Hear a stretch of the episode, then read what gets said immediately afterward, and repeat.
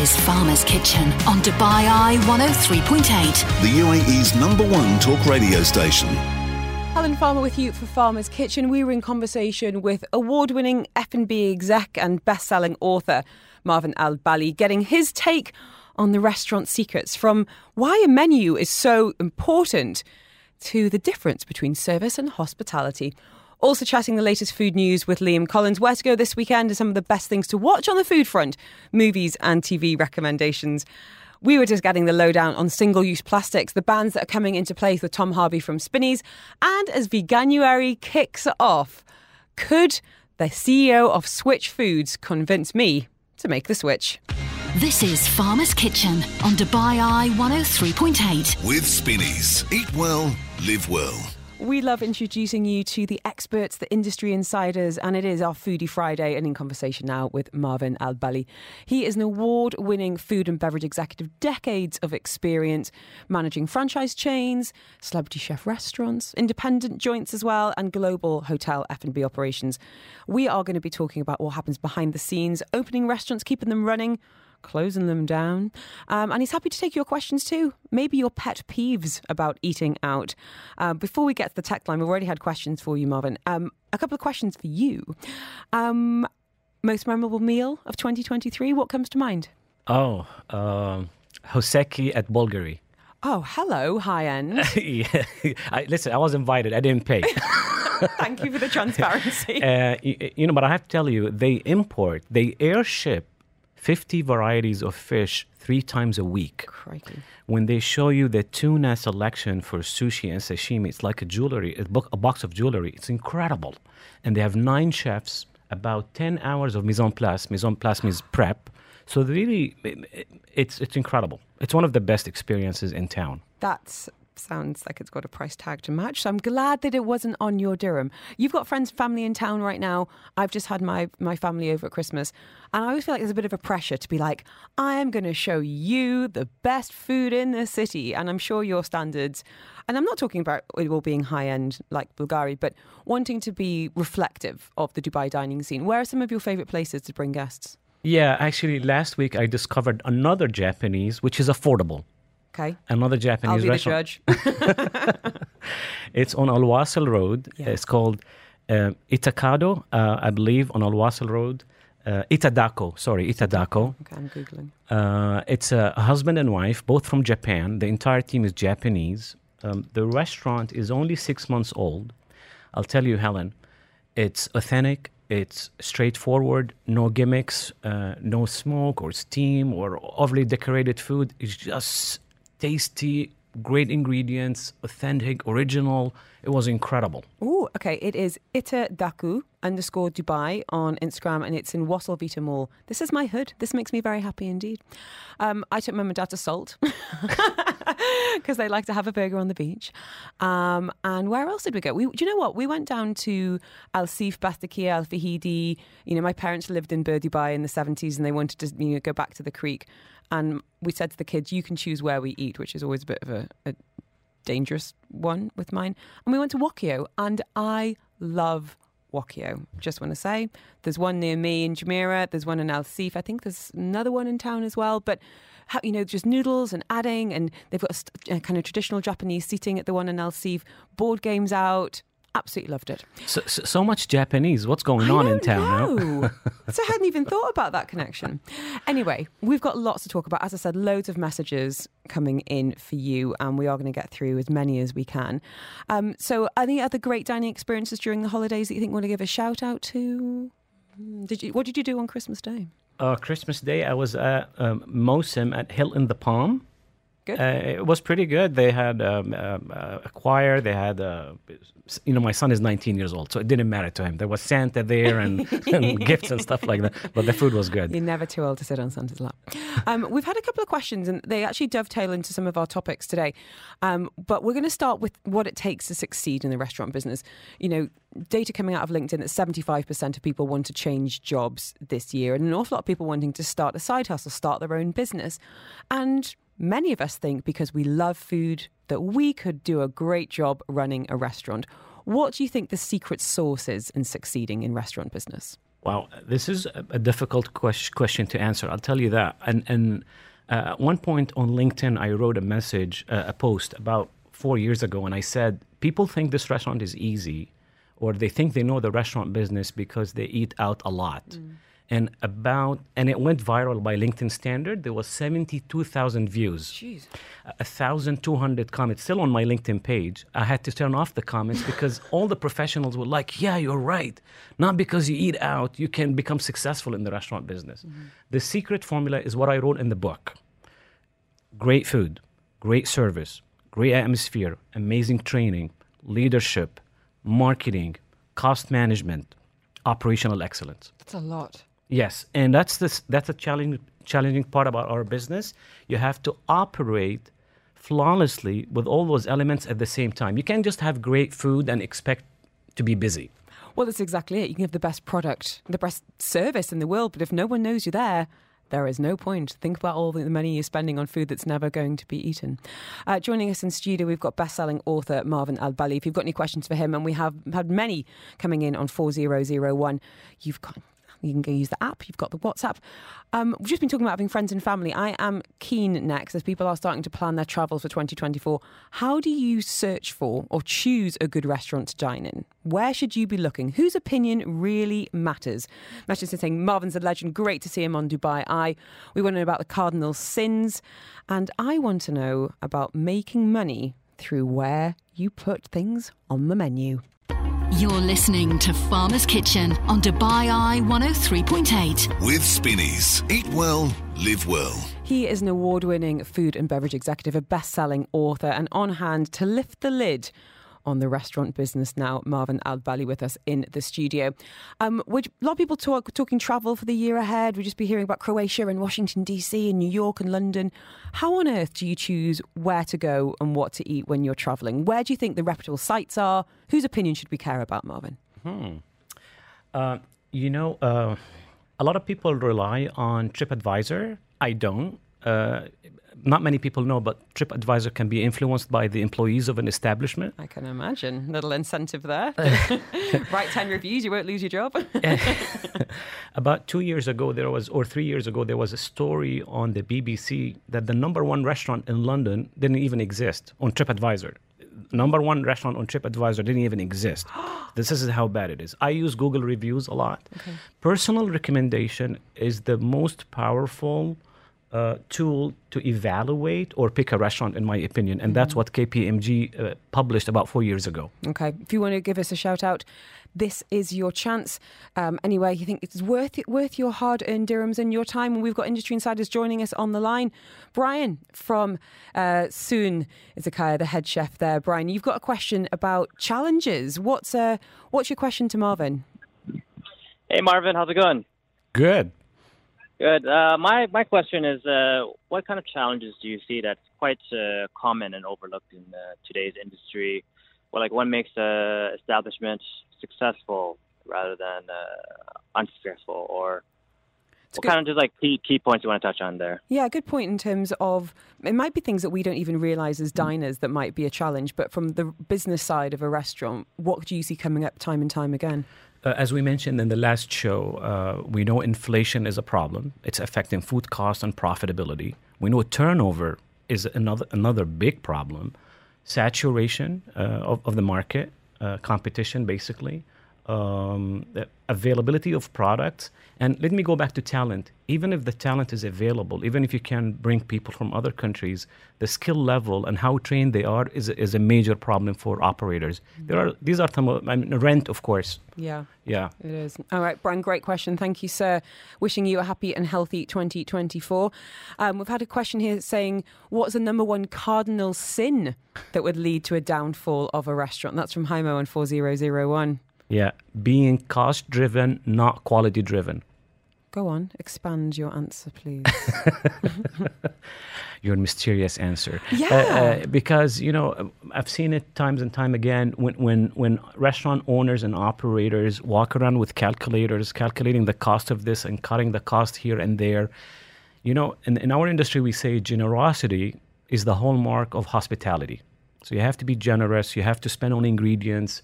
Uh, don't cut on cost on labor cost. Have enough employees. Train people. Spend money on training people. You have to spend money to make money.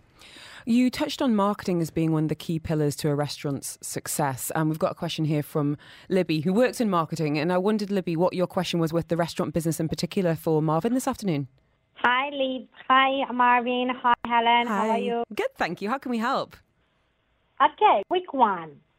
What would be the marketing tool you would recommend us to use in SMB? There is, it's the market is so situated, it's so competitive around here. What's your recommendation, Marvin? Mm, good one. Uh, cool. I'm not a big spender on marketing. I love LSM, which is local store marketing. Let me explain. So I like bounce back cards, WhatsApp marketing only once a month. Uh, you can't overdo it. I was going to say, please, please don't be WhatsApping me or Yeah. sending me an SMS every afternoon. No, if it's once a month, it's all right. If I'm Yeah. telling you I have a new dish or I have a new entertainment program, that works. Um, I use Instagram and Facebook slightly differently.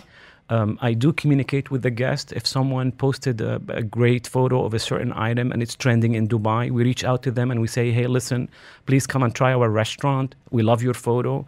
Um, uh, pounding the pavement, uh, going to the neighborhood, knocking on doors, going to embassies, to banks, bringing food samples, uh, letting people know that the taste of your food. I'm not a, I don't, I'm not a big fan of TV and radio. If you can, if, if you can afford it, uh, Helen, if you can, if you can afford it, and there is a good case of return on investment, by all means do it. But uh, I believe uh, personal selling and local store marketing is more powerful. What about influencer marketing? About getting those food bloggers and writers in? Don't smile at me like that. I'm curious. Well, they're not gonna like me. Okay, that's Uh, fine. So at one point in my career, I, I led about 776 restaurants in about 28 countries. In uh, many times, F&B directors at hotels will say, "Listen, we're inviting those influencers uh, next week." Say, "Okay, great." So what happens? Influencers come. Um, they come with 12 people. They take away the farm since we're on the farmers show. They, they ta- you know, th- th- they- 12 people? sometimes, yeah, I've seen it Whoa. or let's say even four or five, they order all of food. I get it, no problem. I've never seen an increase in sales after an influencer has visited our restaurant. Now, having said that, there are two or three in town here who will increase your sales, but the vast majority are not. You know, I want to know who you're talking about. who do you who do you rate? Thank you. Say it right. We want to know, Libby. Who's got clout? Uh, FooDiva, Yeah, she's amazing. um, Dana in Dubai. Yep. Um, these are the two that I That, that remember. come to mind. But I think a lot of it, a lot of it comes down to credibility, not blagging. Like, a, li- you know, Libby, thank you so much for your question. Really, really appreciate it, and uh, have a have a very successful 2024. Um, but I think, oh goodness, the rest is where I get in trouble. Um, there's a difference between blaggers and bloggers. Um, and as you're saying, if someone's coming along with six friends to have a free meal and a you know a free feed and post a few things on their stories, meh, it it will minimally have impact. But if you are someone like Samantha Wood from FooDiva, who has spent years building a reputation around credibility, around impartial reviews, who will send people out anonymously, who pays often, um, then it's diff- it's a different clout. That's it's a trust. It's a trust that builds up between you and your you and your followers. But to be frank, the test of any influencer is the increase in revenue or increase in footfall. That's Yeah. as simple as that. We've got loads of questions here. Um, joining us on the line now, we have got restaurant manager um, from who's here? Who's on the line? Is that Armstrong? Yes, this is Armstrong. Good afternoon. How are you? You're from Streetery. Love Yes, Streetery. yes, you guys smash it. Um, what's your question for uh, for Marvin? Yes, Marvin. Uh, first of all, thank you so much for this book. It's been an amazing one, and uh, I nothing more than thank you. Oh, So my question is this: uh, In your book, you say menu determines everything. Why? Why? Why is that? menu determines everything. Now, Marvin's book has been top of the relevant charts, despite, I have to say, your higher price point. But my goodness, it packs a punch in terms of information. Um, we're going to look in, in a bit more in depth in terms of menu placement. But to come to, to Armstrong's question there, saying menu determines everything. In a nutshell, why is that? And then we'll expand after the news. Yeah, yeah, uh, because the menu decides what kind of equipment you're going to order, right? The, the the look and feel and the positioning of your outlet, everything cascades from the menu. Once you know what food you're going to be selling, then everything cascades from there. Mm-hmm. And it is your number one marketing tool because that where, you know, that's your catalog where people choose what they're going to order. Do you look at menus before you visit a restaurant, Marvin? I do. Oh, interesting. I feel like there's two types of people in the world those that do and those that don't, and they marry each other. Armstrong, all the very best. Armstrong, while I've got you on the line, if someone's coming to Streetery this weekend, what should they be eating? Because you've got such a choice on your menu. Yeah, that, that, that's a lot. They should go for a pad thai noodle. They should go for a skewer, a Thai barbecue chicken. A lot. Yum, yum, If yum. you give me time, I'll say all of it. That's the answer we want. Go hungry, wear your stretches trousers, and eat absolutely everything at Streetery. Armstrong, you're a star. Thank you, sir. Um, some really interesting questions from the public. You know, people who like me who don't work in the industry, but also, as we've heard earlier, people who want your advice on all all different aspects. We've had a message here from Sophie um, saying, "What key elements do you think makes a restaurant successful and able to open more franchises?" Good question. Yeah, I, I think the question is how do we how do you grow into a franchise? That's what if I understood it correctly. So, uh, Sophie, I've done 18 years in franchising, and it's a beautiful model because it's um, because it's not someone else is investing money and opening your brand. Um, so quickly, um, have a corporate identity manual. Uh, of course, recipes, SOPs, um, the same design. Uh, the design could evolve over time, the restaurant design, but you have the same look and feel everywhere. Uh, and think strategically. How are you going to support? If you have a franchisee in Abu Dhabi and you're based in Dubai, how are you going to support the franchisee? Are you going to go and support with training, with menu items, and how are you going to uphold standards and actually inspect every now and then to make sure that they comply with your standards? Uh, but uh, franchising is a great model. So, in terms of consistency of, of quality, because ultimately, even if it's owned technically by someone else, it's your name ab- above the door, it's your brand. And if one if one is not performing very well, it can have a well, bad news travels fast. So that consistency is key. Now, you mentioned in the book that there is a difference between service and hospitality. Can you explain why, Marvin? Yeah, and, and actually, there's a huge difference in when in all my training seminars uh, um, that I do globally and, and around the country here. I always mention that I say when, when you're training your staff, don't just talk about service. Service, Helen, is a function. If I pick up a plate from the pickup window, from the pass out window to the dining room, that's a service. I'm bringing you the food. Hospitality is totally different. Hospitality is a feeling, is how I welcome you, is how I remember your name, your favorite order. Yeah, so they're two different things, and you have to be great at both. Mm-hmm. I think I think it's a really important distinction, and unfortunately, it's something that a lot of restaurants here lack. Functionality, great, exactly. Get that plate from A to B, but it is. It's nice if someone remembers your name, but often I'm just like, I just want to feel welcome. I want to feel like you enjoy your job. I want to feel like you've been trained, that you are excited to be sharing what you love about this menu, because that's what that's infectious. It really, really is. You think that was that was great energy. That's what I want. It's that full the Yeah, full package. And, and Helen, great operators realize that, understand that. The, the problem we have in most of the restaurants in town, this, the service is pretty much transactional. Yeah. Yeah. Yeah. Um, I was chatting earlier with Georgia Tolley and I said you were in the studio and she said, Can you ask him about the restaurant conundrum to burger or not to burger? I've never heard this before, but apparently in some, especially the kind of the higher end, the decision to put a burger on the menu is a big one because apparently, I must admit, I haven't looked into this. This is this is what she was saying. A significant number of, of customers, especially men, will be inclined to order that burger if it is present on the menu. Is this something you're familiar with? Yeah, I am, and I actually had a good discussion with Mohammed Orfali because he had a burger. I don't, I don't know if he still has it on, on the menu, and he was, he's, even he wasn't sure if you're going to expand the burger category or not. Look, I would put a burger if it's a fine dining restaurant and you're you're you're having wagyu beef and you know imported lettuce and imported tomatoes. That burger is going to cost you. it's going to be a great burger. I don't think having a burger will impact the the image and look of the restaurant. We've got Marvin with us this afternoon. We want to hear from you about your most memorable meal of 2023. It could be eating something incredible. It could be eating something somewhere incredible. Maybe it is who you were with.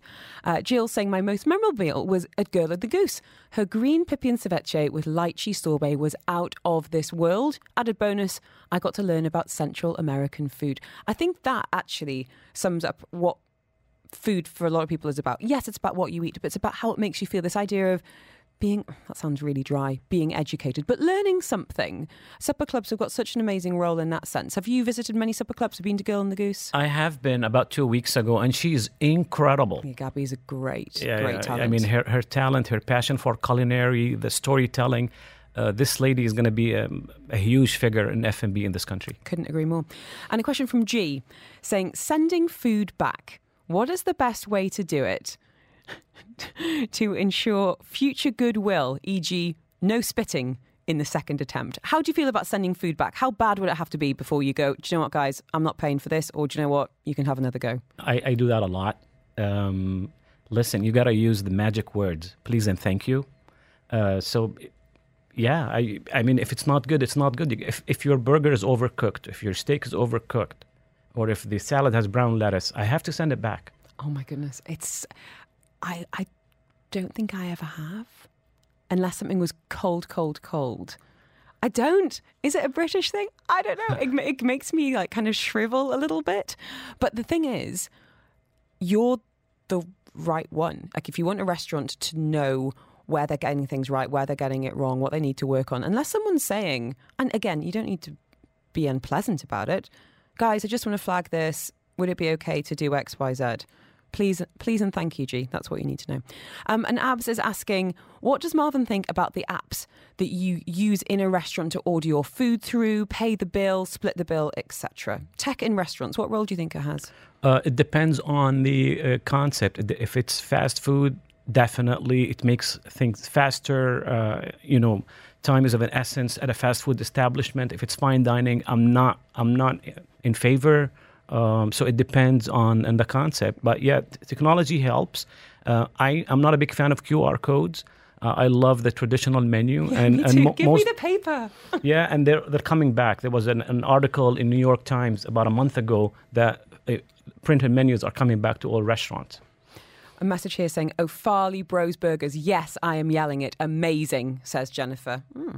We've had a message here from uh, Nico from the Marriott saying about being a team player and a team leader. Says, as a waiter, I've got initiative. Sometimes other waiters can take initiative because for me, if I can do it, I'll finish my task. And as long as I can finish it, I'll help out another waiter.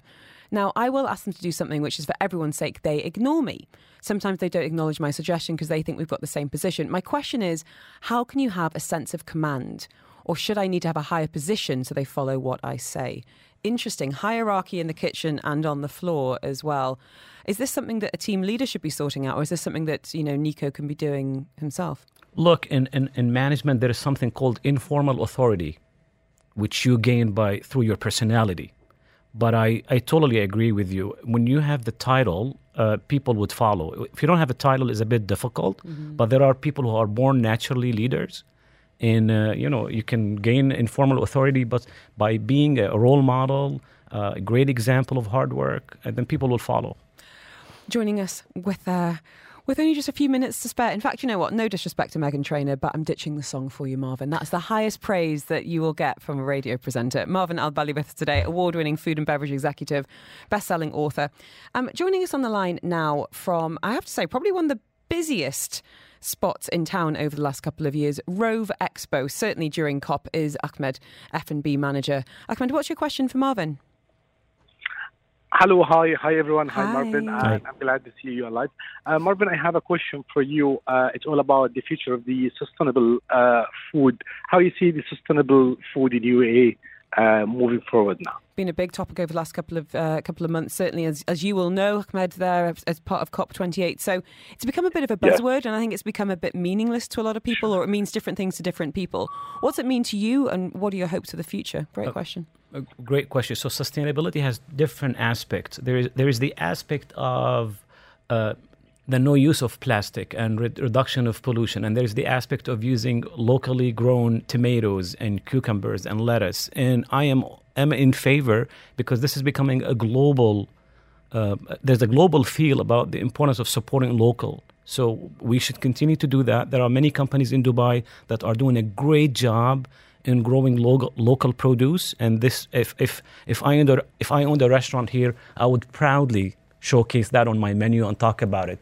Uh, and definitely, you know, supporting uh, in terms of the other aspect of reducing your waste. Uh, you know, using all, you know, I really hate it when I order delivery and I I receive five, six plastic bags Me with a ton of forks and knives in them, and it's such a waste. Uh, and and customers are noticing that. Exactly. We, you know, we should be voting. You know, with our with our dirhams, but I think it's about talking the talk, not just walking the walk. Um, and it's a choice. Sometimes it's a more expensive choice, to be honest, to be you know buying certain ingredients or you know looking at different packaging options. But I think that feel good factor for customers is becoming more and more relevant for uh, for time. And for some people, it's a nice to have. It's not an essential, but I think it's going to be becoming more of a decision point. Yeah, and- and it's important to highlight that that on your menu because you know a lot of people put a ton of effort on sustainability, but customers don't even know. Yeah, shout about it. Ahmed, hope that helps. Um, wishing you a happy and healthy 2024. A message here from Damien saying uh, QR codes in restaurants are the future. Wake up. The younger clientele want this provided the customer journey is right. I'm a customer and I don't like them. Um, I'm happy to, do you know what? Weirdly, paying the bill, splitting the bill, fine. But I want to. uh, And I'm wearing my reading glasses now. Maybe that's a factor. I don't want to be like pinching to zoom in on certain items. I like the feel. I like to see why you've chosen to put menu items in certain places. Yeah, and as, you, as Damien, you're, you're right in a certain aspect. It depends on the brand. If you're talking QSR, yes, QR codes. If you're talking about sit down restaurants, customers tend to linger more and order more because they browse the appetizers, the main course. They don't have to zoom in. They won't be interrupted with a WhatsApp message or an Instagram message. It's a much better dining experience. Mm-hmm. It's January. We're looking ahead to 2024 trends, healthy food trends. Anything that you'd like to flag or indeed dismiss for the year ahead, Marvin? Oh, okay, let's let's talk about healthy food trends a little bit. Okay. Because the other day there was an article on LinkedIn where a prominent gentleman in, in the industry said they're going to focus on healthy food. For the, for the past 28 years in the industry, every single year, Helen, I read an article where they said we're going to focus on healthy food. Well, if I could tell you the number of press releases I've had in the last week about we're doing a veganuary XYZ, I'm like, so is everyone. But but but consumer behavior when you go out to Claw, for example, Yes. you're going to order deep fried wings, Yeah, I am. nachos with a ton of cheese on them, Onion rings, a tower of them. So so listen, pe- when people go out, especially for especially at dinner time, people tend to to order what they like. You know, very few people will order a salad, and we see that from the product mix. We have we have something in the restaurant business called the product mix. We see the product mix behavior. Normally, the salads are not the highest selling items on the menu. It's the steaks, it's the wings, it's the nachos. So, with all due respect to so many consultants, I totally disagree on. Oh, we're going to focus on health. Good luck. Try. Let's see how the sales will go. Let's just say I didn't have a salad for my lunch. G saying, I hate QR codes. G, you can be in our gang. Um, Marvin, we've got just 30 seconds left, so maybe it's a chance to say where people, and I think we've talked about this before in terms of essential reading for the restaurant industry from, you know, wait staff up to those who are thinking about opening a restaurant. Um, best way to get the book and indeed avail of more of your restaurant secrets. Sure. Please go to my Instagram page, restaurant underscore excellence underscore book. And Helen, let me go back to the to the healthy food aspect. If you're in a, in a business area and you you operate lunch business, definitely healthy food because consumer behavior is different at lunchtime in a business area. So I just want to clarify that. This book will tell you everything to how from how to make guacamole, to why we also hate cold butter, to the real nuts and bolts of running a restaurant. If you want details, just send me the word book. I'll be happy to send you a link. We'll have you back in the studio very soon. You're a very popular man, Marvin. Thank you very much. It's a Thank you so so much, Marvin Alballi, with us today, best-selling author and award-winning F&B executive. This is Farmer's Kitchen on Dubai Eye 103.8. With Spinneys. Eat well, live well. We have got food writer extraordinaire. He trots the globe and uh, has a great time dining here in Dubai. Liam Collens with us. How are you? Lovely to see you. Happy New Year. Happy New Year. You know, I want to know what your most memorable meal of 2023 was. And you are, are Mike, I'm going to say man about town. You, I'm sure, had some amazing meals over the last year. I did. Um, 2023 was very kind to me. I think my most memorable meal was actually with Palavi as well, friend Oh, of the show. We went show. to Copenhagen, uh, and it was Alchemist. It was probably an Alchemist. So fi- 50 courses over six and a half hours. What? Yeah, yeah, yeah. yeah. We it, we are athletes. actual living athletes. 50 courses. Was it was it enjoyable? Oh, tremendous. did you? I would get to about. I mean, I was going to say 30. I think I get to about 10 and go. Uh, No. getting a bit of fatigue now. No, so the, the first course is that you know, like an after eight, but you know the paper around an after eight. Yeah. that that was that was the first course, that right? counts. So they know what they're doing. They ease you in slowly. Six and a half. Six and a half hours. It was glorious. I would do it again. Oh my goodness. Yeah, yeah, that. That is that is one to remember. Mm. Thank you for being with us today. Thank you for It's having me. tearing you away from your day job and indeed your evening job of eating eating out and about. um, I have been watching an awful lot of television over Oh, yeah. Mm. the last couple of days. Here's here's an interesting challenge. A lot of people have had guests in town. What do you watch with parents?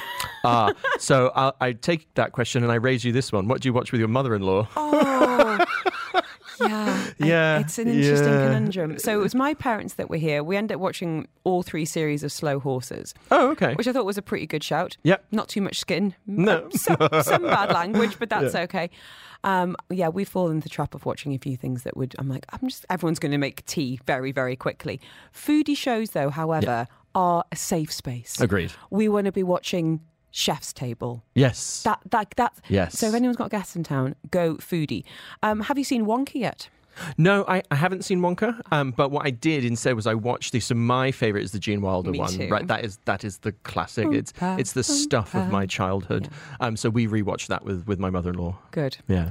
So, foodie, films, and TV. Chef's Table, I think, Yes. is one of the most beautifully Yeah. produced and filmed 100%. Ever. Hundred percent. What impact do you think it has on chefs and their careers? And I Uh, guess, I guess, footfall to restaurants. Oh, absolutely. I mean, I'll, I'll give you the example that I think is the is the best one. So, um, Ana Roš um, is a chef in Slovenia. Um, she took over essentially her ex-husband's family restaurant um, a while ago. A little restaurant that nobody sort of knew about. Um, she was on Chef's Table. Then she's in World's 50 Best. Then she had two Michelin stars. Now she has three Michelin stars. It's an absolute PR dream to be on the Chef's Table program. Um, the Bear was my show of 2023. Loved it. I saw a really interesting roundup on um, Instagram last night, which was about the three best episodes of any TV show Mm-hmm. Yes. over the last year. And I was like, oh, this is interesting. One was an episode of This Is Us, which I don't watch. No, me neither. One was the thing that happens to Logan in Succession, that episode Oh, on the plane. right. Yes, yes, yes, No- yes. No, spoilers. And the last pick, the best episode of all TV in the last year was the Christmas episode of The Bear. Yes, with, with Jamie, Lee Curtis. Incredible. For Incredible. anyone that hasn't watched The Bear, it's on Disney Plus. It is Yes. about an incredible chef who has worked in Copenhagen. He's worked in top Yep. restaurants in New York, Yep. and he inherits his brother's down and dirty, basically Chicago meat sandwich Correct. shop. Yep, perfect. And what you get then is this incredible alchemy of his talent and frustrations with dealing with this motley crew of people who aren't necessarily that well trained, but they are set in their ways and Yeah. they love each other and they love that kitchen. And he comes in trying to, well, get by, but also elevate it. And the character arcs in that show, the cinematography of the food, it is. I think some of the best TV of the last few years. I, I agree, and and I liked. If anyone, if you haven't seen the TV show, um, you're not watching TV properly. You, you need to go and see it. Um, season one, I think, really establishes the characters. Season two, I think, goes into the characters, uh, you know, individually, right? And they re- and uh, so and therefore, I'm looking forward to season three, which I hear they're sort of in production doing. I hope now. so. Great soundtrack, by the way. Yeah, wonderful, wonderful. Um, but I, I think it's it's a it's a fantastic show. It's it's nominated for Emmy Emmys and all this sort of stuff. Really, now I think is is probably I don't want to call it the golden age of television, but it, it's probably really hard to beat it at the moment with some great TV shows that have been around. I agree. It also made me want to get good at making omelets because yeah, they, with make, the chives. Mm. they make an omelette with boursin and with chives and then crumb, cr- kind of crinkle up some Yes. crisps on top. Correct. This is the goals. Message from Lee saying Clarkson's Farm family viewing. Oh, viewing. yeah. That is such a great. That is Yeah. such a great show. Yeah, my parents love that one as well too. Yeah. All creatures great and small, also a safe space. Okay. Good to know. Send in. Where are you going this weekend? What are you eating? People want to find you on Instagram, Liam. What's the best way? Uh, it's Liam Collens. It's Collens with an E, Collens with an E. not an I. Not an I. Um, I've got a confession to make. Mm. I recently watched Ratatouille for the very first for the very first time. Oh man, talk talk me through it. It was an emotional roller coaster. Yeah, yeah, yeah. Absolutely loved it. Uh, my kids loved it just as much. Um, I think. I mean, we spent New Year's Eve watching The Parent Trap, so it was quite Okay. it was quite good to kind of go. We're going down the nostalgia route, but there have been some, some great on the, on the food front shows and indeed movies. The menu sprang to mind Yes. immediately. I don't know if you've been to the Guild yet at ICD Yes. Brookfield. I got mega vibes of the menu there with that kind of show kitchen idea, Oh, chefs on right, right, right. display. Not, Yeah. not no, no one was chasing me through the woods. so, so talk me through your experience. Ray, Ray Fiennes was not there as a full chef psychopath. But this idea of a kind of a show kitchen. How do you feel about open kitchens? I, I'm very pro open kitchen. I, I because I'm also someone who probably has an above average interest in restaurants and food, and so you feel like you're looking through the looking glass in that sense, mm. right? You see what everyone's doing, how everything's being created. It's also a really good idea to find out how the atmosphere is of the kitchen, because I think gone are the days, hopefully, of chefs throwing things at you know commis And- chefs and sous chefs and stuff like worse. that. I Yeah. mean- Whereas with an open plan kitchen, there's less place to hide. Let's do that in private after hours. right, let's turn to food news. A lot of people, and we're looking, uh, you know, back at our, our most memorable meals of 2023. So get those in for that Spinneys voucher. Um, but. Uh, there's been a roundup of the 20 best dishes in the world. Who did it and what was the methodology? Right. So there's this um, there's this website and this this Instagram account um, for a group called Taste Atlas, and I think quite a few people who are sort of into food and, and trends will probably know who they are. But um, essentially, what they do is they're a bit of an aggregator, so that they take people who are restaurant critics, etc., in countries, um, and then they they have this sort of standardized methodology, and then they score it. And I believe the score goes up to five. So five is the highest, zero is the lowest. Um, and then what they do is they they take different criteria, whether it's restaurants, whether it's brands, whether it's dishes best, worst, things like that. And then they produce these infographics every now and then. Love an infographic. Mm, same. So, 20 best dishes in Yep. the world. Let's count down. I wish I had the top of the pops music. I sadly don't. In at number five, dumplings. Yes, that's right. Love it. Yeah. This is, I mean, China, but they also do a very good job of letting you know where to go to eat them. Yes. Why do you think dumplings deserve a spot? I, I think it's a comfort food. I mean, if I think about myself, why I like sort of gyozas and, and all that sort of stuff, everyone likes little bite-sized mouth, you know, mouthful foods like this sort of stuff, and um, and it's warm and it normally comes in a nice sauce, and yeah, I mean, what's not to like really? I think it's a comfort food. I introduced my daughter to Din Tai Fung recently. Oh, Do you know what's been really lovely? Yeah. um, and you'll you'll get to this point Yeah. in about eight years' time, um, is when your kids kind of want to take control of a restaurant's situation Okay. of ordering. And at Din Tai Fung, she she'll take the notepad, Yeah. she'll you know has the pen, Okay. and she'll write it down. And then I'm like, okay, it's over to you. When you know the wait staff comes over, you're in charge, and they go, what what rice would you like? And she's white, please. And she's very particular about the xiaolongbao. So I'm I'm with you for dumplings. Uh, pizza's in at number four. I, I'm not surprised. I, thought it'd be figured- higher. yeah, well, I, I figured it would be top five. Uh, my suspicion is that the, the mix that you see in the top 20 and the top five is probably a reflection of the weighting of where how many votes there are. So when you when we get to number one, I think number one is very clearly based on the weighting. Interesting. Yeah. Pizza Napolitana in particular. There's been an outcry this week about pineapple on pizza. The agenda. We're talking to Yeah. Luigi Vespera about it earlier. How do you stand on pineapple? I'm on Pizza? fine. I'm fine with pizza with with pineapple and pizza. I, don't am mind. Too. I am too. Yeah. Sorry, Italians. Especially with smoked meat, I quite like the the salty, sweet kind of you know Vibe. juxtaposition. Yeah, I'm down for it. Dip it in some barbecue sauce and let's call it Yeah, authentic. exact- yeah, exactly. I, I can hear Italian pitchforks forming around the station. Do not, do not come down to Internet City. In at number three, what we got? Um, so it's it's. I- I'm probably going to pronounce this incorrectly. Sorry, Thai listeners, um, but I think it's fat kapow. Which is uh, it means holy basil, so it's this sort of. Um, and by the way, sticky rice is an excellent version. Does if anyone's looking to order one tonight, um, and it's a, it's like a minced uh, meat dish, uh, typically with chilies and peppers and lots and lots of Thai basil, uh, and normally rice on the side. Sometimes I've seen it with a fried egg on top. I think that might be more Malayan direction, but Uh. Bangkok's had a bit of a moment this year in terms of making its mark on the international Yes. foodie scene. yes. Um, when I went to Bangkok, we went to Hard Rock Cafe, so I'm in absolutely no position to talk about it. So we'll move on quickly. In at number two, Uh, roti canai. Uh, yeah. So if if if you look at it, to me, it looks a little bit like a paratha uh, type bread, um, but very very popular in India, in Malaysia, and Indonesia, and in these sorts of markets. Um, again, I think when you start looking at these top fives, you start seeing a lot of comfort food. That's my that's my analysis of that. which takes us to the number one dish in the world according to Taste Atlas. What we got?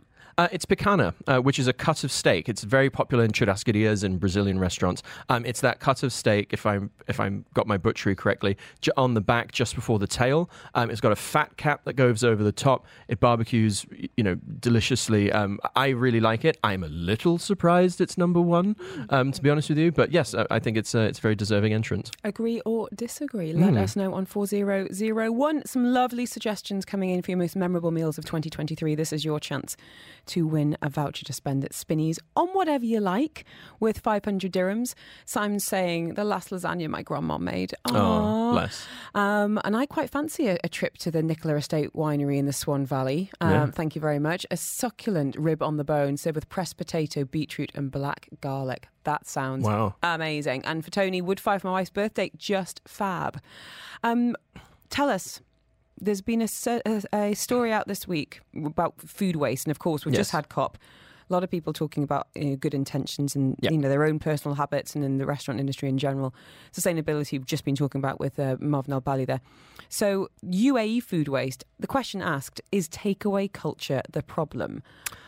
I don't know. I'm also skeptical, but but it, uh, what I would love is to see the data. So there's a really good article in the National, um, which was which was written just towards let's say the end of last month in December, uh, and it talks about a study that was commissioned as to why there, what are the sources or, or the I guess the contributors towards food waste um, here in the UAE, and it it cites takeaways as, as one of the leading reasons um, for food waste. I'm making a face. Yeah, I- mean, I would love to see the data. My instinct was that there are a lot of brunches in this city over a weekend. A lot of buffets. A lot of buffet brunches, um, and I'd love to know what happens to that food afterwards. Mm-hmm. Question mark. I am looking into this for a future show. Oh. So leave it with me on the UA food waste front. Right. But what I find is if we order a takeaway, I'm more likely to have half of it for dinner, maybe Yes. bring some in for lunch. Yes. Whereas in a restaurant setting, I think more people are leaving more food on their plates and you know going back in back into the kitchen. We've just been talking about single-use plastics earlier with Yeah. Tom Harvey from Spinneys as well. So a plea to all of those takeout companies.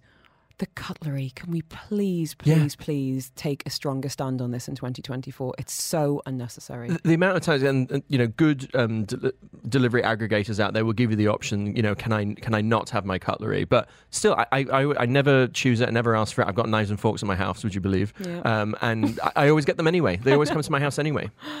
Let us know your take on this. Now, it has been a bit of a, a quiet season for you for Yes. family reasons. Yes, yes. Wel- welcome to the world, little one. Thank you. Um, so I, I can tell you, when I when I became a mum, you become an expert in choosing food that you can eat with only one hand. Yes. There's a lot of penne pasta and not a lot of steak Yes. when you're cradling a little one. Yeah. So you've been probably eating at home more than you have been eating out. How have you made it to any new openings or visited any old favourites? Yes, so I, in in terms of old favourites, um, I went to Back to Fusion Ceviche the other day. Still great, still love it. They have a, a new menu um, that they're putting out with some new dishes. Um, I'm incredibly proud of Penelope and that team and what they've achieved in 2023. It was one of my best restaurants last year. Love it. Yeah. And in any new openings that we need to have on our radar, Liam? Well, yeah. So hot off of last night, um, I went to. I believe it's speaking of butchering names. I believe it's pronounced Q, um, but it's XU. Okay. Um, and it's inside of um, the Kempinski Hotel uh, in Mall of the Emirates. There are two new restaurants that have opened there. One is called Eugene Eugene. oh, well, I'm going to tell you There off you now. It's actually Eugen Eugen. Oh, my bad. Because I was told off for it. Okay. Okay. All right. Fair, fair is fair. Fair is fair. But it's interesting because we were just talking earlier with Marvin Alballi about the difference between service and hospitality. Ah. And when he was talking about that, immediately Eugen Eugen came to mind Mm-hmm. because it was such a great waiter experience. Right. This guy, clearly really well trained, knew the menu, but just had really good energy, super welcoming, great with Mm-hmm. the kids. Nothing was too much trouble. And I think a lot of restaurants start really strong with the staff, and then six months Mm-hmm. Yep. later, you're like, oh, Yep. we're back to some pretty average. Mm-hmm. But service versus hospitality, Jean Jean was fantastic. And what they've done is it used to be a tennis court on the Yes, roof, and they've basically built an enormous kind of orangery greenhouse Mm-hmm. conservatory, whatever you want to call it. Um, and it's I, I only went during the day, but I'd imagine just as stunning at night. Brilliant tarte tatin. Right. Really, really good. Yep. So Jean Jean, and then is it downstairs the Cantonese or where is it's, it? it's opposite. Oh, so cool. uh, there's that sort of central. As you come out the elevators, there's sort of a stairwell in the middle. On one side, you've got Eugene Eugene, uh, Schooled. and then the other side, you've got uh, I, I believe it's Q. uh, which is this this Cantonese restaurant. Um, it's from the same group, uh, that, so it's the Recast Hospitality Group. So they own La Cantine, Nanive, Lana Lusa, you know, Mimi Kakushi.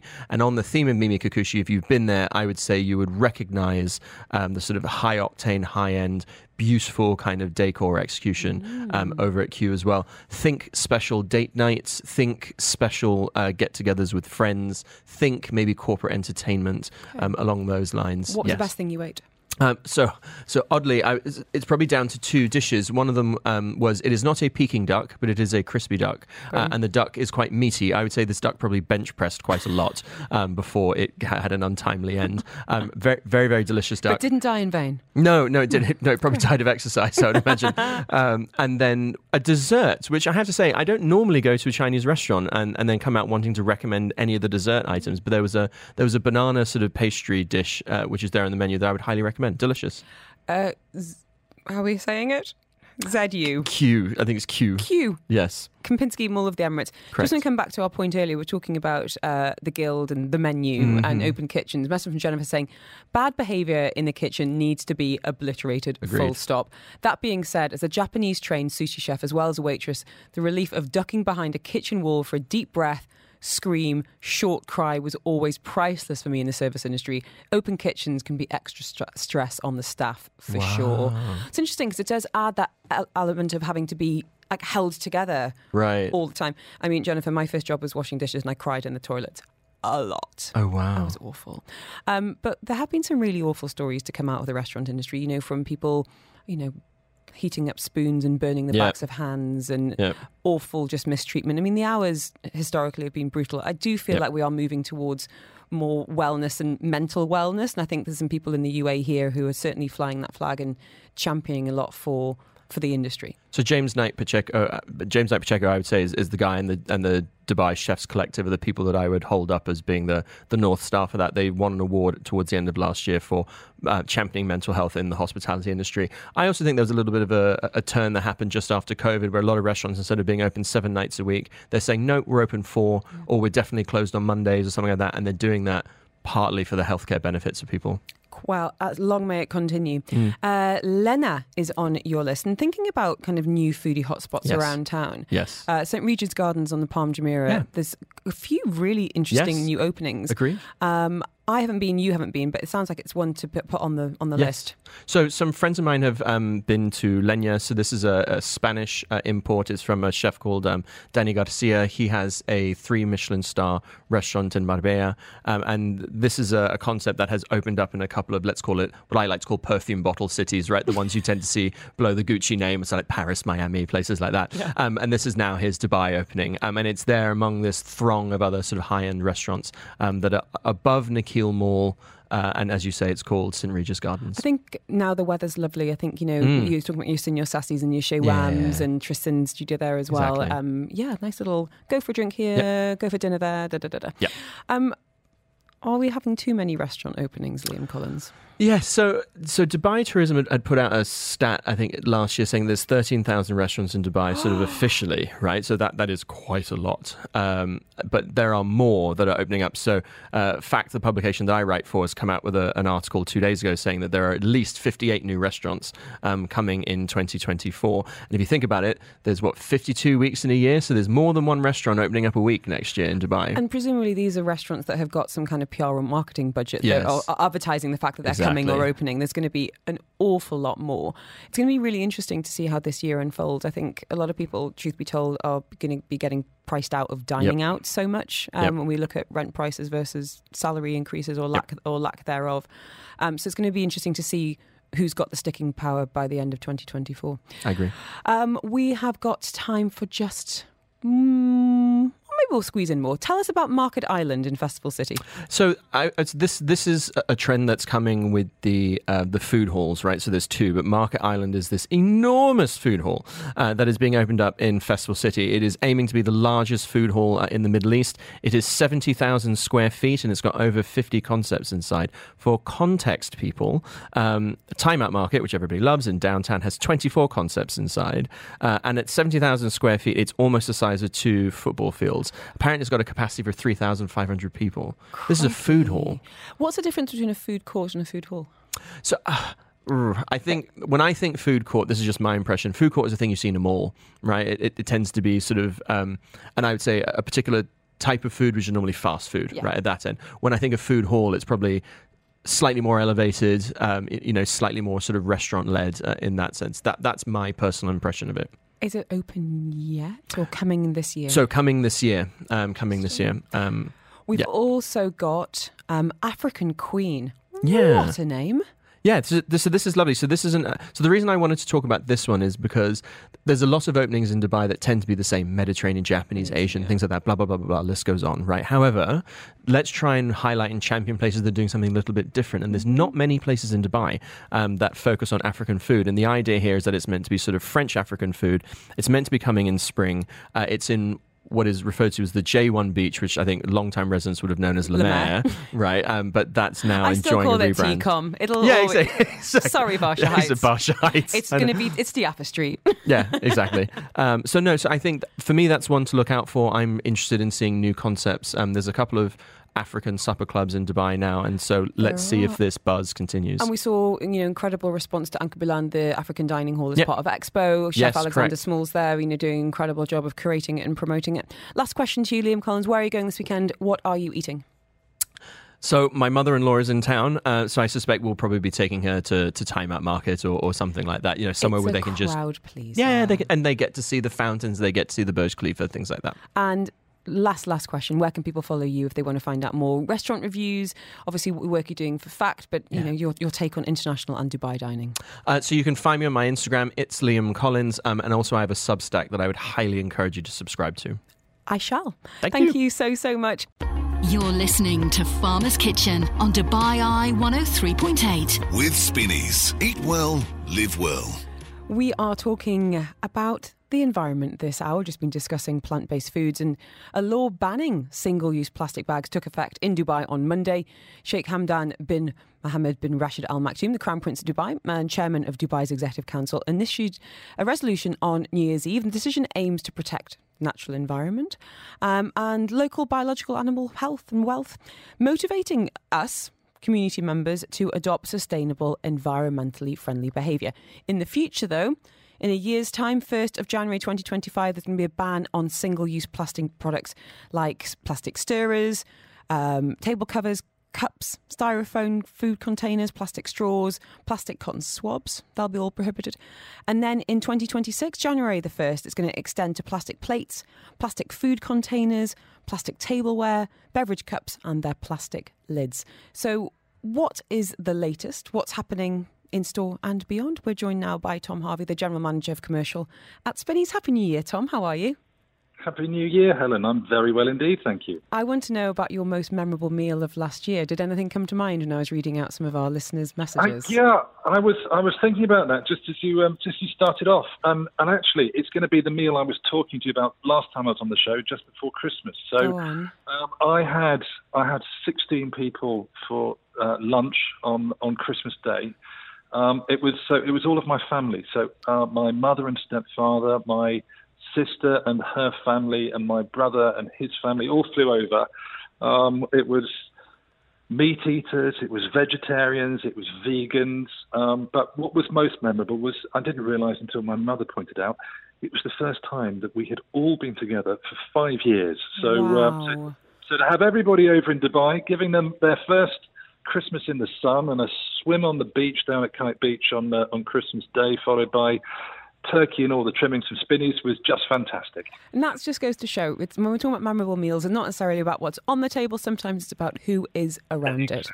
So, Tom Harvey, tell us then a little bit about, I guess, the current policy when it comes to plastic bags. We have seen law changes in the last um, in the last twelve months or so. Um, so, tell us about the current status and I guess what's going to be rolling out in the future. Yeah, well, as you as you mentioned, so we had a, a, a change to the rules started on the on the first of January, um, and banned all single-use plastic bags. Now we've actually um, from Spinneys been uh, well ahead of that. So we actually removed all of the single-use plastic bags from our stores in Dubai in 2022, um, and we've we've had um, reusable alternatives. Um, so our sort of our, our bags for life, um, which we which have been available. Uh, since 2022, since the uh, the first changes to the rules happen, um, and uh, we obviously continue to, uh, to to have those. Um, uh, available today, and a few, a few, different types of bags for life as well. I, am trying to think about you know the full the full gamut from your, you know, reuse yeah, me, don't got... lose me ones up to, you know, those beautiful, um, like, you know, one that I've taken to the beach before. The, you know, the kind yeah. of, they're, so, they're. So there are. There's the um, there's the there's the, the reuse me, don't lose me, which are our um, our entry uh, uh, plastic bags. So they are uh, recyclable and they are made from 100% recycled plastic. Um, and we've been selling them for yeah a couple of years now. Um, and we uh, they charge uh, cost a, one dirham each um, and are, are, are really you know great. They scrunch down to absolutely nothing and can be used many many many times. Mm-hmm. Um, and then there are all sorts of others. So we've got the uh, the, the, the fun selection of jute bags with all of the uh, the lovely designs, um, and uh, we bring into the new designs from those every year, um, going all the way up to if you um, if you're wanting actually not to get um, uh, sore arms, from uh, heavy bags with all the lovely goodies from Spinneys, you can actually have a trolley. We have a uh, trolley. You've got a trolley, 55 dirhams for a trolley. So we've got we've got lots of options. The the important thing is that people just keep remembering to reuse them, whichever. Mm. Uh, whichever or, or indeed, choose. just put them in the back of your car, which tends to be Absolutely. my my uh, my downfall often, to be truthful. Exactly. So when this came into effect, or when it was announced rather, um, on the first of uh, of this year, what were your first thoughts? Was was there something you kind of been anticipating, and what are you expecting from other people in the market as well? Yeah, it's um, our, well, our, our, thoughts are we um, we we knew about this in advance. This is not uh, new news. It had been um, had been communicated, and as I say, we've been we've been well ahead of the uh, the, the, the, the, deadlines, and uh, and continue to expect to be for um, all of the future changes to rules that we know that are coming out between now and 2026. Mm. we're we're hugely supportive of it. You know, we we, we all see um, at times the um, the the unpleasant um, side effects of single-use products um, being not disposed of properly. Um, and we, we all are well aware of the impact that they can have, so we, we absolutely champion it. I think what's important to, to, to, to make as a distinction, though, is it's it's not about being anti-plastic; it's about being anti-single-use materials. Mm-hmm. So um, we really want to be focusing, and we absolutely support the uh, the uh, Sheikh Hamdan and the Dubai municipality and, and the wider um, governments across the UAE in everything they're doing to uh, to help um, make sure that uh, that uh, everybody's playing their part in using less single-use materials. Yeah, and you know, a lot of it obviously comes from the store side, but there's going to be individual bans as well, um, fines rather. Um, and I think when I think about these next couple of years, I, it's a it's a it's a lot to be phasing out because you know I'm thinking about people who've got cupboards full, you know, offices that have got all the drawers full of the plastic knives and forks. You know, it's it's about it's, it's definitely a phasing out. So as I said, in a year's time, plastic stirrers, styrofoam food containers, plastic straws, even the cotton swabs, and then in a year later, containers, beverage cups, their plastic lids. I think it just comes down to us as having good habits, as you know. And I'm happy to throw myself under the bus here. You know, before the show every day, I go down to the cafe on the ground floor and I get my um, my caffeinated diet drink. Um, and I love crunching ice. It's I know I drive my colleagues potty with this, um, but I, uh, you know, I, I could be better at taking a reusable cup down, but instead I get my plastic cup and my can and bring it back upstairs. And it's these little these little things that we as consumers need to be doing, and I guess you guys at Spinneys have a have a, a big role as well. So, what work do you need to be doing then over the next twelve months? So there's, there's there's there's a lot we're doing, and you know we are we are obviously trying to make sure that everybody gets that same sort of behaviour. Instead of you know remembering they've got some some bags in the back of their car, and there's um, we we you know looking to do that with with other aspects as well. So there's there's steps we've already taken. So um, some of the areas we've actually already um, we're, we're well ahead on um, uh, removing the plastic. So um, the the cutlery, the uh, the, the um, disposable cutlery that we we still offer in stores, that actually is, is is not plastic now. So we have worked with a local company, Palmade, um, who actually make um, uh, disposable cutlery from um, discarded date palm fronds. So it's a bioplastic, it's 100% biodegradable, it performs just as well as plastic, um, and, it's, um, and, it's, and it's working really well. So we've already had that in for um, quite a few months. They were one of the um, incubator winners from, from last year, and we're, we're hoping to work with them on um, a number of other materials as well. Um, and then, yeah, we've got some work to do in terms of looking at what we have with the, um, you know, the plastic cups, sort of the disposable tableware, mm-hmm. um, and how we find uh, good sustainable alternatives for that. Um, so we want to make sure that we are not only compliant with the government's um, regulations, but doing all of these things ahead of um, the, uh, the, the deadlines. Um, and we expect to do it without um, passing any of the cost on to our customers. Good, through, um, thank you. Through, through you know, work, working with our teams, working with the suppliers to make sure we've got the the right options for everybody. Well, yeah, shout out to Palmade. We've had them on the show before. I mean, such a yeah. such a great idea when you think about, as you say, palm fronds being repurposed because I, I, don't know. It was actually Steph Bergen who worked at Dubai years ago, and she planted the seed with me of those wooden knives and forks. And she's like, they've set my teeth on edge. And as soon as she said it, I was like, oh God, you're right there. I love the idea of it, and you can chuck them in the compost, but they're not actually, I don't think, that pleasant to use. The palmade ones, the you know texture, weight. I've reused them um, as well and fully compostable. So it's actually a great opportunity for a lot of companies to be, you know, diversifying their range of products to uh, you know, to, to work with companies to anticipate these bans coming through in 2025 and 2026. Um, Tom Harvey, thank you so much. What are your goals, intentions, hopes, and dreams for 2024, whether that's personal or professional? I'm, I'm, I'm going to try and actually finish work at a sensible time so I see my children during the week. Beyond, beyond, that, me, me, me, and New Year's um, New Year's resolutions, we've we've we've not got a great track record based on the based on the past. So uh, just just try and be home and see the kids before they go to bed. That'll be uh, that'll be a good enough one. I'll be checking in on you, keeping you honest, but that's a great one. Tom Harvey, thank you so so much. Speaking to us from Spinneys, where I was general manager of commercial. You're listening to Farmer's Kitchen on Dubai Eye 103.8. With Spinneys. Eat well, live well.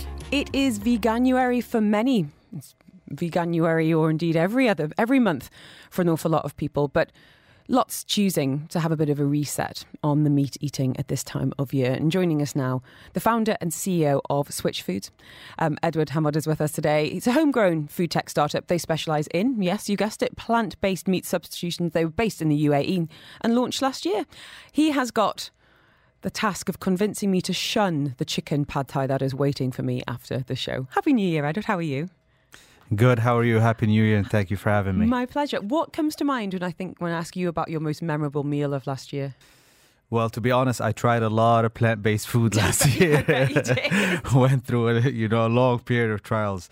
Um, I think the the first time we got our final kafta recipe ready to go to market was you know my most memorable You're meal like, last year. Like we've nailed it. Um, I think yeah, after a lot of uh, downs and a lot of dark days trying to develop the product, finally coming to something where. Mm you know, not only myself but people around the table agree that it was, you know, top quality, top taste was was very very memorable. I felt very bad earlier. You sitting in the green room and me talking about my most memorable meal being young horse and onion sauce. So I apologise. But are you vegan yourself? I'm not. I'm not. You're flexi. I, uh, I'm the... flexi. Um, I obviously since I started on this journey a few years ago, um, almost two and a half years ago, um, I learned uh, a lot more about our diets, our food, the food that we consume, and its effect on our bodies, on our health, on our mental health as well, um, on our kids. And um, I started slowly to uh, decrease my consumption of uh, of animal meat, whether it's red meat or white meat, and um, and slowly, you know, after you know, throughout the period of you know the science, learning more about the science, the benefits of plant based, the benefit of reducing meats, I today as a, as a family we've reduced our meat consumption from pot, you know probably we used to consume you know six days a week mm-hmm.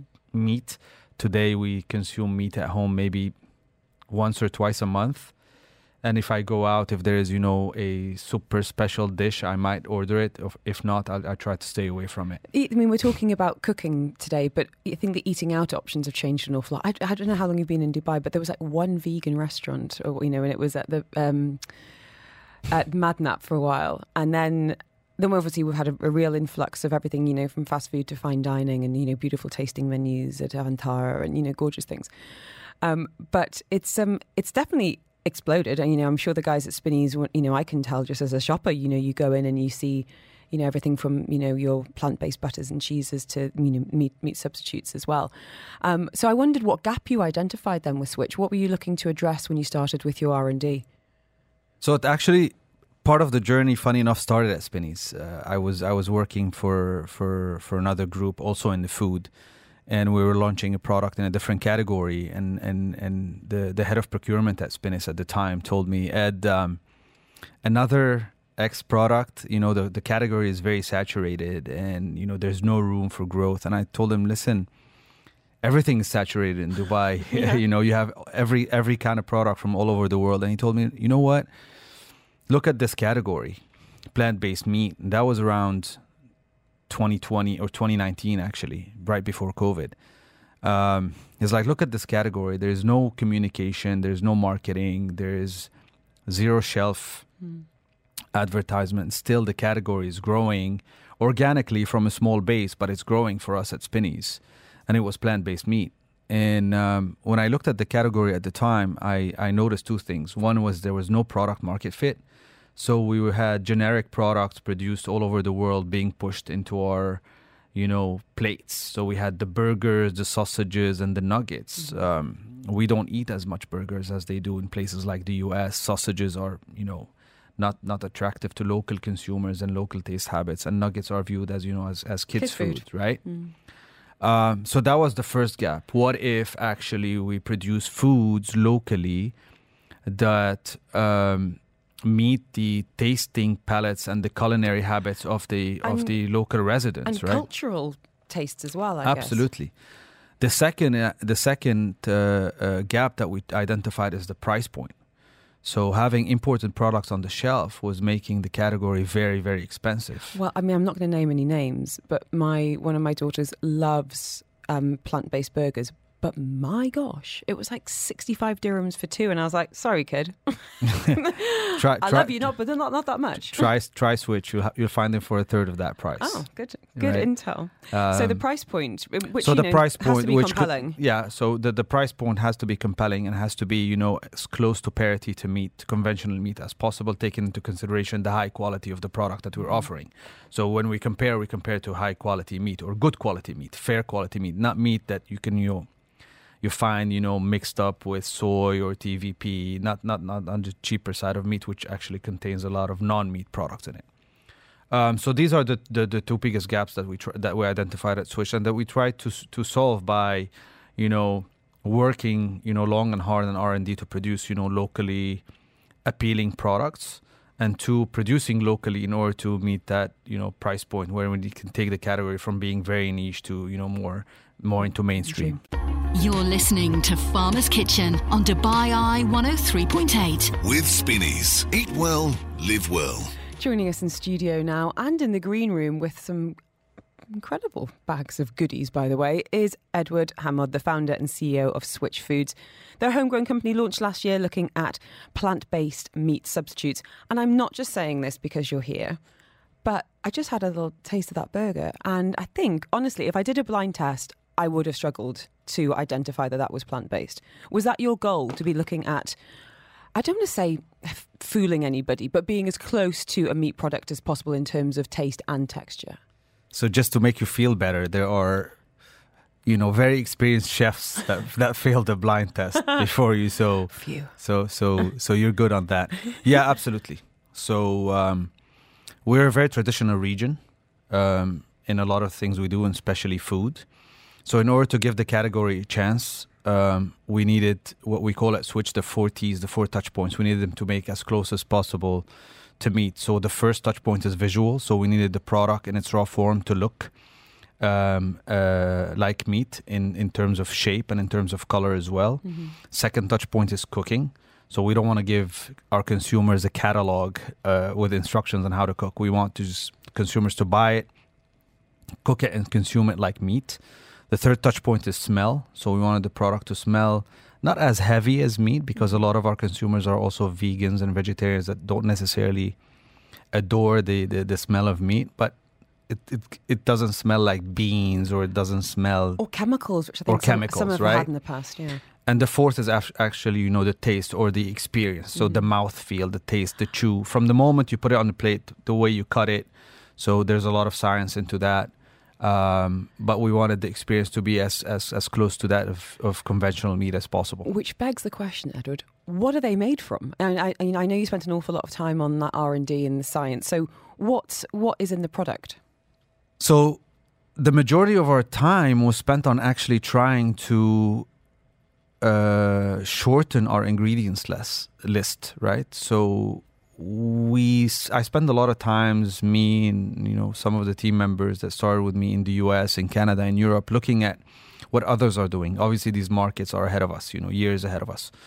Um, but we've noticed that their obsession and their uh, promises to investors of, of you know 100% parity with meat drove them to uh, making you know using some chemicals or synthetic ingredients that I don't necessarily personally appreciate. Yeah, it also kind of moves away from this idea of being healthier. right. So yes, today in our product there are elements of, of, of the amino acid profile of meat that we miss, such as you know bit, vitamin B12 or, or the high the high iron, but our brand messaging and, and, and what we're trying to achieve our purpose is not to pitch veganism or vegetarianism on our consumers. We're just mm. trying to convince people to reduce their meat intake. Which I think is a lot right? more I think is a lot more realistic. I, I, I think a lot of us will be listening and going, I know for the planet, for my health, I should be eating less meat. But the thought of going full vegan, you know, or even full vegetarian, it's it's really inaccessible and, right. and, and, unrealistic for an awful lot of people, my, myself included. So,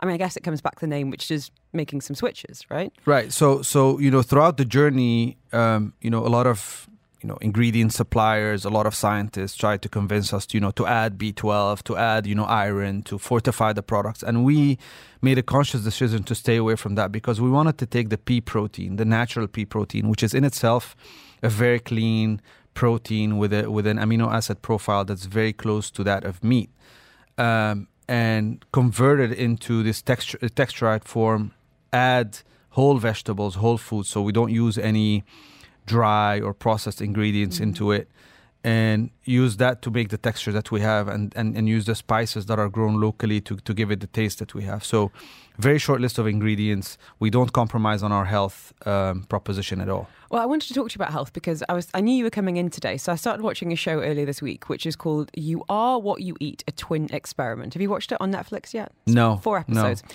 So it's a recent study. They examined 22 pairs of identical twins. So looking at you know as close as you can get, really, in terms of genetic makeup and profile. And they did extensive testing on visceral fat, the biological age, fitness, the, the I mean, all sorts of quite involved tests. If you've watched it, you know what I mean. Um, and looked at the effects of their dietary habits over the course of eight weeks, which I think is a little bit short, but whatever. So one twin was instructed to eat a really strict plant based diet, so free from, of course, any meat, seafood, eggs, dairy. The other one had an omnivore diet, which included plant products, but also meat and animal. Um, and it was it was very very interesting. I have to say, I didn't think it was a particularly well made program. There was a lot of very kind of pro vegan, anti meat propaganda. It was a bit heavy handed, to be honest. The study, I think, was the most interesting part because the participants on the plant based diet increased their life expectancy, reduced visceral fat, reduced the risk of heart disease, had a heightened sex drive, but they did lose muscle on the vegan diet versus their twin on the omnivore. So I thought it was quite an, an interesting look in terms of, as I said, twin study, eight weeks. And really, you kind of can't shy away from the health benefits, which annoys me because I had chicken for my lunch. Uh, no, I mean, and this is something that you know, you don't need me on the show to to to convince you, persuade you. I mean, the whole world is talking about it. The the FAO, the Food and Agri Organization, the the government of the UAE. We had a you know we have a climate change and environment minister that you know is is pushing you know plant-based diets uh, uh, on, on, on every occasion. Uh, you've got doctors, you've got institutions, you've got authorities, you've got universities. Everybody is you know trying to put out or talk about the benefits of plant-based diets and if not going necessarily 100% plant-based but just, as you, know, say reducing the reducing meat. your and meat also reducing cons- the rubbish meat right. you know a big a big kind of villain that came out of this show was what they call SAD which is the standard American diet which is a really high volume of processed meats and almost saying, you know, as damaging as smoking when it comes to being carcinogenic. You know, your, your frankfurters and your. Uh, so, you know, so, so the, the drive to make meat affordable um, causes you to add a lot of elements. So a lot of times when people are consuming meat, they they don't know, they're not aware of the fact that a lot that, that there's only really forty to fifty percent actual meat in their products that they that they're consuming. The rest you have a lot of, and if you read the labels, unfortunately in this region there's not a lot of, you know, um, you know they're not very strict on labeling, but you can see on a meat on a meat box that it contains soy because they have to label it that way because soy is allerg- al- allergenic, right? But how much of soy does it really contain? It's actually fifth, you know, if it's less than 40%, you don't have to declare the percentage. So a lot of the meat we consume today um, is actually not meat and it's very unhealthy, thinking that it is meat. Coming back to the environment piece, and we've only got a minute left, Edward. Um, you were at COP28 recently. What were some of the big conversations, the big topics that you think our listeners need to know about in this space in particular?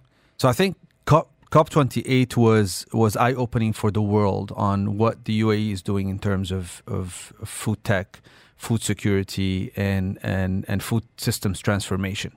There's a big drive in the UAE, starting by the government, to push food food systems transformation. Obviously, we live in the desert, so we import 90% of what we eat, which makes food security and producing food locally a priority. Um, s- I think the rest of the world didn't really understand that before coming to the UAE. So a lot of my conversations with global leaders in, in food systems was about, oh my God, you guys are doing this in the UAE. Oh wow, you have a fantastic product. They, some of them came and visited our facilities, our production facilities, and they looked at you know our process, our equipment. They're like, wow, this is top class, top notch. So I think that was very, I, and now it opened a lot of channels of communications and collaborations that we can do with a lot of universities, authorities. Speaking of which, um, and I'm going to end with this question from uh, Jinip saying, where can you get it from? Which I probably should have asked earlier in the show. So you are available in Spinneys, but also in restaurants as well, is that right? Yeah, so we're available across Spinneys, uh, in most other also retail outlets. Um, we're in a lot of restaurants. You can find us, for example, at Al Safadi, uh, which is, you know, a leading Lebanese uh, uh, restaurant brand. Uh, we're in the Millennium Hotels, across the Millennium Hotels, across the First Group Hotels. Um, a lot of outlets. I think our burger sales in the coffee club as well. So I really like the coffee club. Yeah, so. many outlets. And in terms of finding you online, where, how can we follow you? Yeah, so we're on. Uh, you know, you can follow us on Instagram, uh, Twitter, and and TikTok at switch underscore foods.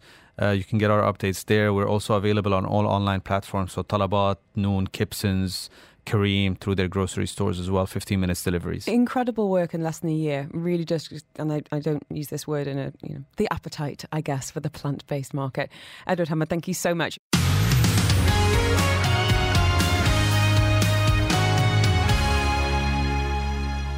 Thanks for being with us on this episode of Farmer's Kitchen. You can tune in live every single Friday afternoon between 2 and 5 on Dubai Eye 103.8.